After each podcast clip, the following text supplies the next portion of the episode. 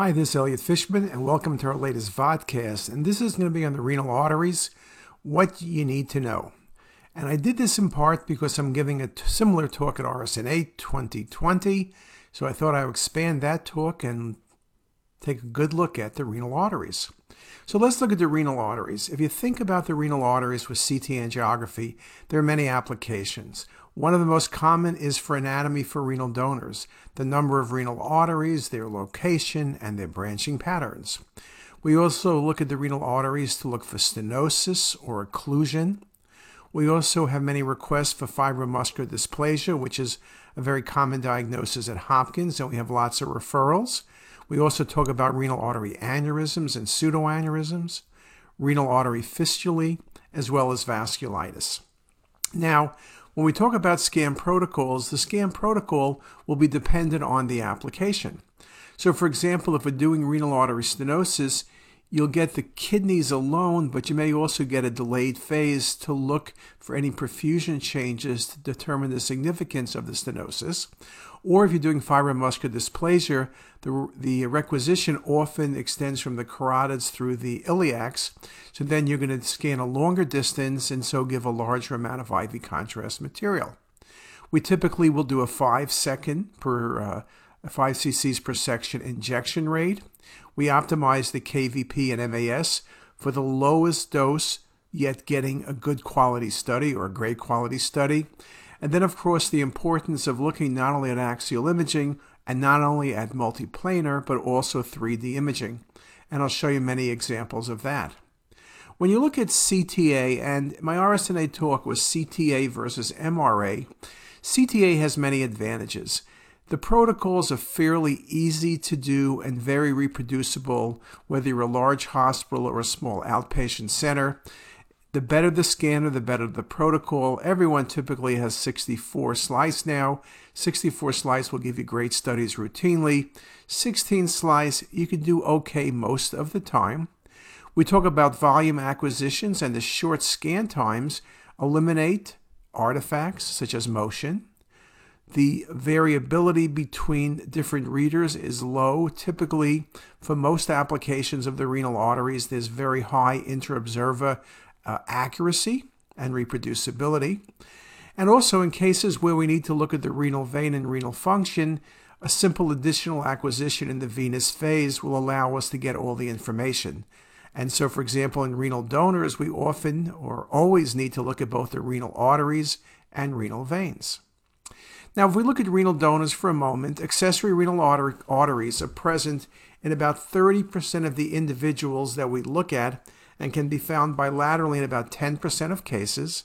Accessory renal arteries are more common in individuals with renal fusion or positional anomalies of the kidneys, including horseshoe kidneys or cross-fused renal ectopia. Now, in terms of renal donors, those patients would not be eligible to be donors, obviously. Accessory renal arteries usually arise more inferior to the main renal artery, but that's not always the case. I often see small branch vessels going to the upper pole. And we talk about the fact that these renal arteries can be anywhere between T11 and L4. So it's very important to make sure you scan that entire area and you don't miss an accessory renal artery. Now, we typically note that the renal arteries arise at the level of the second lumbar vertebral body. The important thing about the renal arteries is that um, when you want to plan for a renal donor that typically would like to remove the left kidney. So it's very important to look at the left kidney extremely careful. If there's certain issues with the left kidney, then they'll go to the right kidney. Of course, we need to look at both kidneys so they're normal. If a patient has an abnormal kidney, that patient will not be a donor. The left renal artery is typically more horizontally oriented and courses posterior to the left renal vein. We then talk about the branching of the renal arteries. We also talk about prehilar branching, less than two centimeters from the origin of the vessel. Now, some more facts about the renal arteries four to six centimeters in length and about five millimeters or so in diameter. You can see in this case the patient has two right renal arteries and a single left renal artery. And the right renal artery, the uppermost vessel, has prehilar branching. So in this case, a very simple choice would be to remove the patient's left kidney. Now, in terms of renal donor evaluation, We do see issues with renal artery disease in about 3% or so of potential donors. Again, in the old days when donors were much younger, the frequency of FMD or renal artery stenosis was much less. But now we not uncommonly see donors over 50 and even over 60.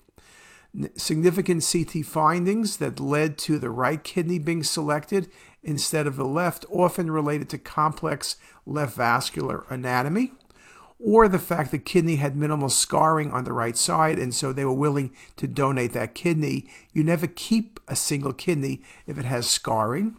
And of course, renal parenchymal and vascular abnormalities are common in asymptomatic potential donors, which is the reason we are doing CT. Now, this article was written in 2012. Everything we said there still holds true today. Things we do in addition, we do renal volumes okay? And 3D mapping is part of the standard for renal donor evaluation. Now, what about renal artery stenosis?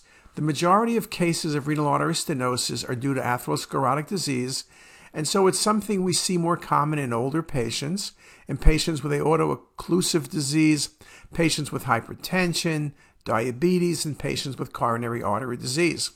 It's no surprise that patients who have disease in the coronary arteries, commonly have aortic disease, and not uncommonly have renal artery disease. When we look at renal artery stenosis, we talk about location. Usually it arises in the proximal two centimeters or proximal one third of the renal artery. We grade stenosis. We characterize the plaque as calcified or non-calcified. And then we talk about secondary findings, which include perfusion of the kidneys. And here's just a nice example. There are two right and a single left renal artery. These are MIP imaging, and you can see very nicely that the patient has high-grade stenosis in the upper right renal artery and in the left renal artery. Very nicely shown. Now you can see because the uh, renal arteries are not horizontal, it's much easier to define the degree of stenosis on these 3D images.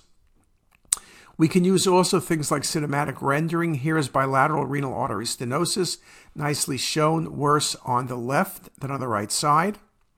Here we're showing you a variation on the left of cinematic rendering where I've created these presets to give you a really good look at the vessels and you see the stenosis nicely. And you can compare it with the patient's MIP, which also shows the stenosis very well. You can see that really nicely there. Now, when we look at other processes, whenever you think about renal artery stenosis, you also mention fibromuscular dysplasia in your next breath. FMD, we used to always think about that as beading, as we see here of the renal artery, but it also can lead to focal aneurysms, focal dissections, or also something we will see. Now, FMD causes less than 10% of renal artery stenosis. It's different than typical atherosclerotic disease in terms of the population It's usually young or middle aged women. Associations include smoking, hormonal therapy, and vasa vasorum disorders. In symptomatic patients, the lesions are bilateral in almost three quarters of cases. Things we look for the classic string of beads.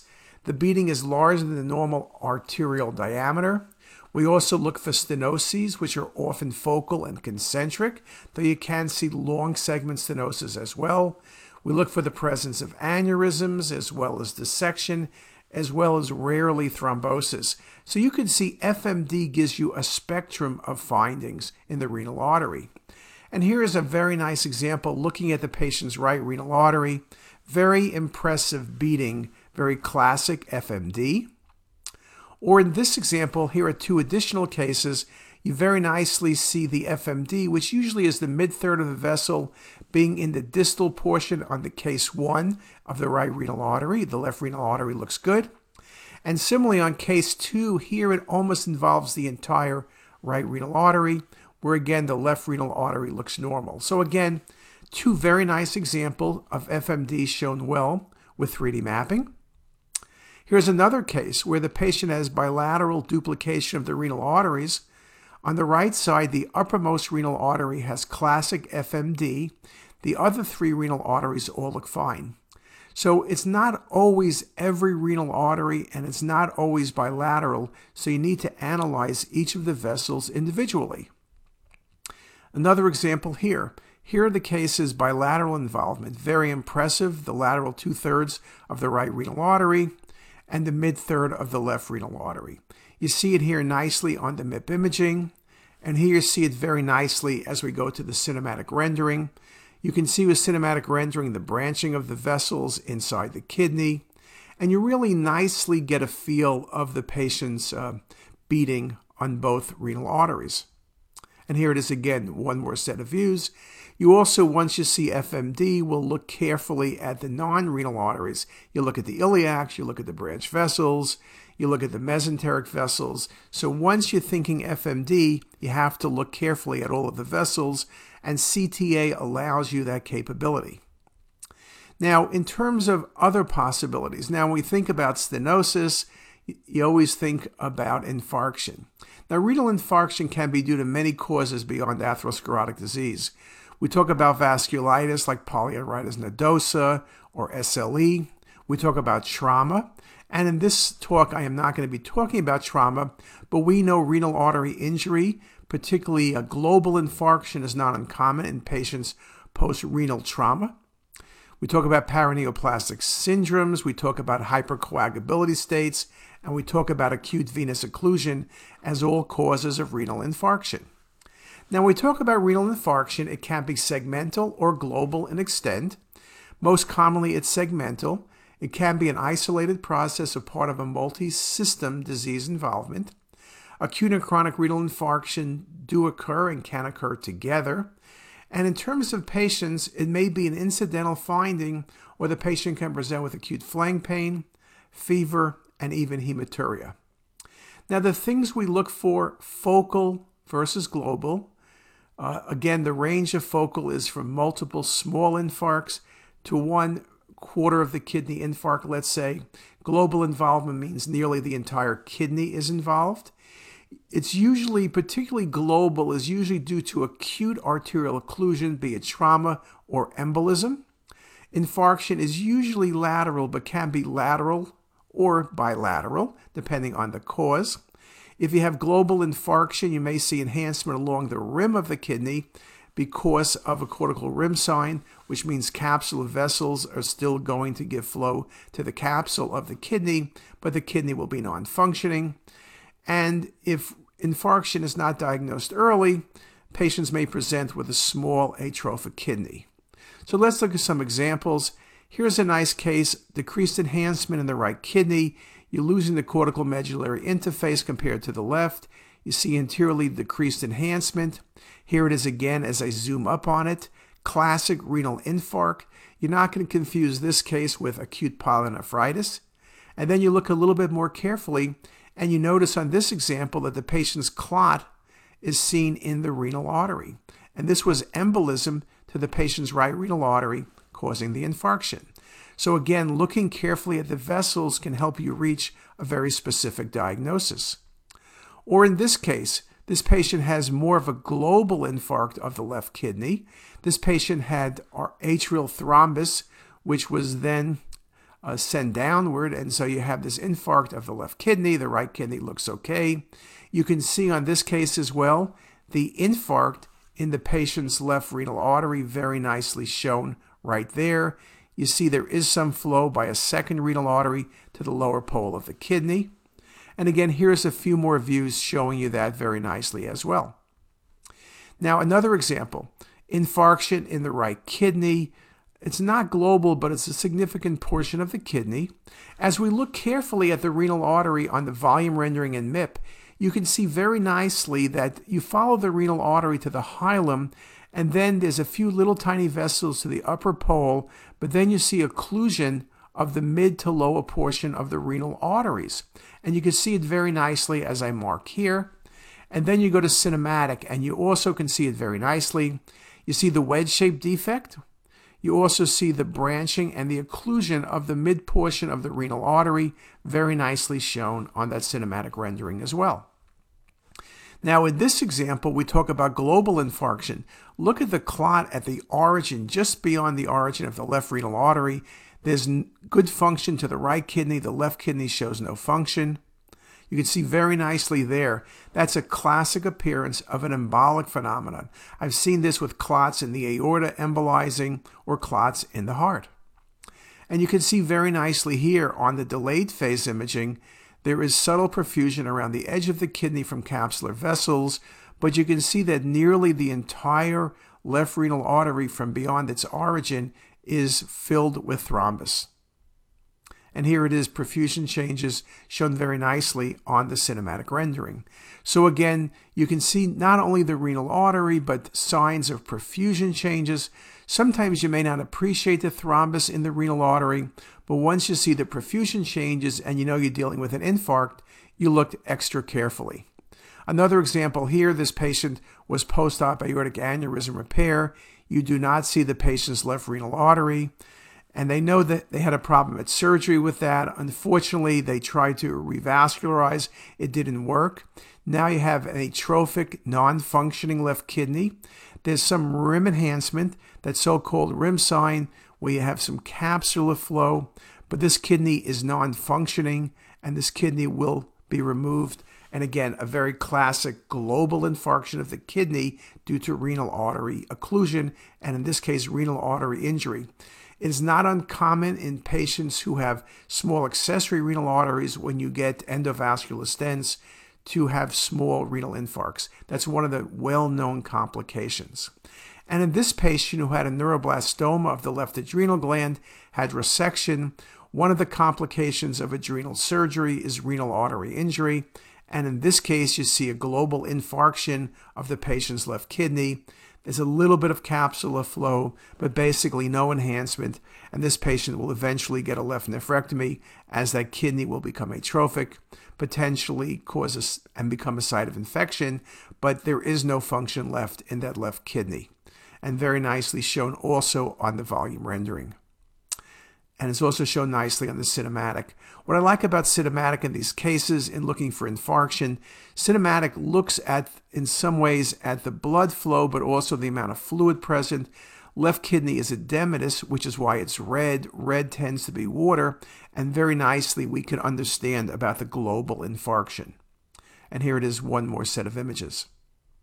Now, when you look at renal artery aneurysms, there's a number of different things we can look at there as well. It's usually incidental. It may be asymptomatic, or the patients can be symptomatic. You could have pain, you could have hematuria. 60% are at the main arterial bifurcation or at the main stem artery. They're bilateral in about 19% of cases, multiple in up to 33% of cases, and a third of patients have ipsilateral renal artery stenosis. There are a range of causes from hypertension to FMD to arteritis to dissection, Ehlers-Danlos, neurofibromatosis, many different possibilities beyond simply atherosclerotic disease. The majority, however, are detected in asymptomatic patients. The key thing is hypertension was reported to be the most common presenting symptom, which is thought to occur secondary to altered blood flow, due to kinking or twisting of the renal artery with subsequent increased renin secretion inducing hypertension. We worry about rupture of the renal artery aneurysm. That occurs very infrequently, but it's related to size. Most renal artery aneurysms under two centimeters will be watched. Over two centimeters, embolization, or when they're large enough for section, will indeed be done. A couple good examples. Here's a very nice renal artery aneurysm with rim-like calcification. And here it is very nicely shown when it's opacified. Here's a patient with a large right renal artery aneurysm as well as splenic artery aneurysms. Remember we mentioned before, this patient has atherosclerotic disease. Look at the abdominal aorta. So it's not surprising multiple vessels can be involved with aneurysms. Here's another patient with somewhat of an eccentric proximal right renal artery aneurysm with very coarse calcification, though the aneurysm opacifies nicely with contrast. And here it is again with cinematic rendering, really nicely showing you the extent of the aneurysm, as well as showing you the calcification that's present. Now, I mentioned one of the challenges is rupture. Here was a patient with Ehlers-Danlos. Those patients commonly can have rupture of aneurysms This patient had aneurysms of the celiac, which you see here, as well as SMA and hepatic artery aneurysms, but now presented with right flank pain. You can see the hepatic artery aneurysm with some resultant perfusion changes in the liver. Then, as you scan down with this blood around the kidney on the right side, and then you could see the ruptured renal artery aneurysm. So, again, renal artery aneurysm, this patient was lucky. They were able to embolize. But again, when aneurysms get large, they will be treated. Now, what about renal artery dissection? Well, there are a number of comments about renal artery dissection, but let's do this. Let's take a break for a couple minutes. Let's come back and pick up where we left off. If you liked what you heard here today, please make sure to hit that subscribe button and visit our website ctisus.com for lectures, quizzes, pearls, and more. Also, be sure to check out our apps that are available for free on the Apple Store. All links are in the description box below.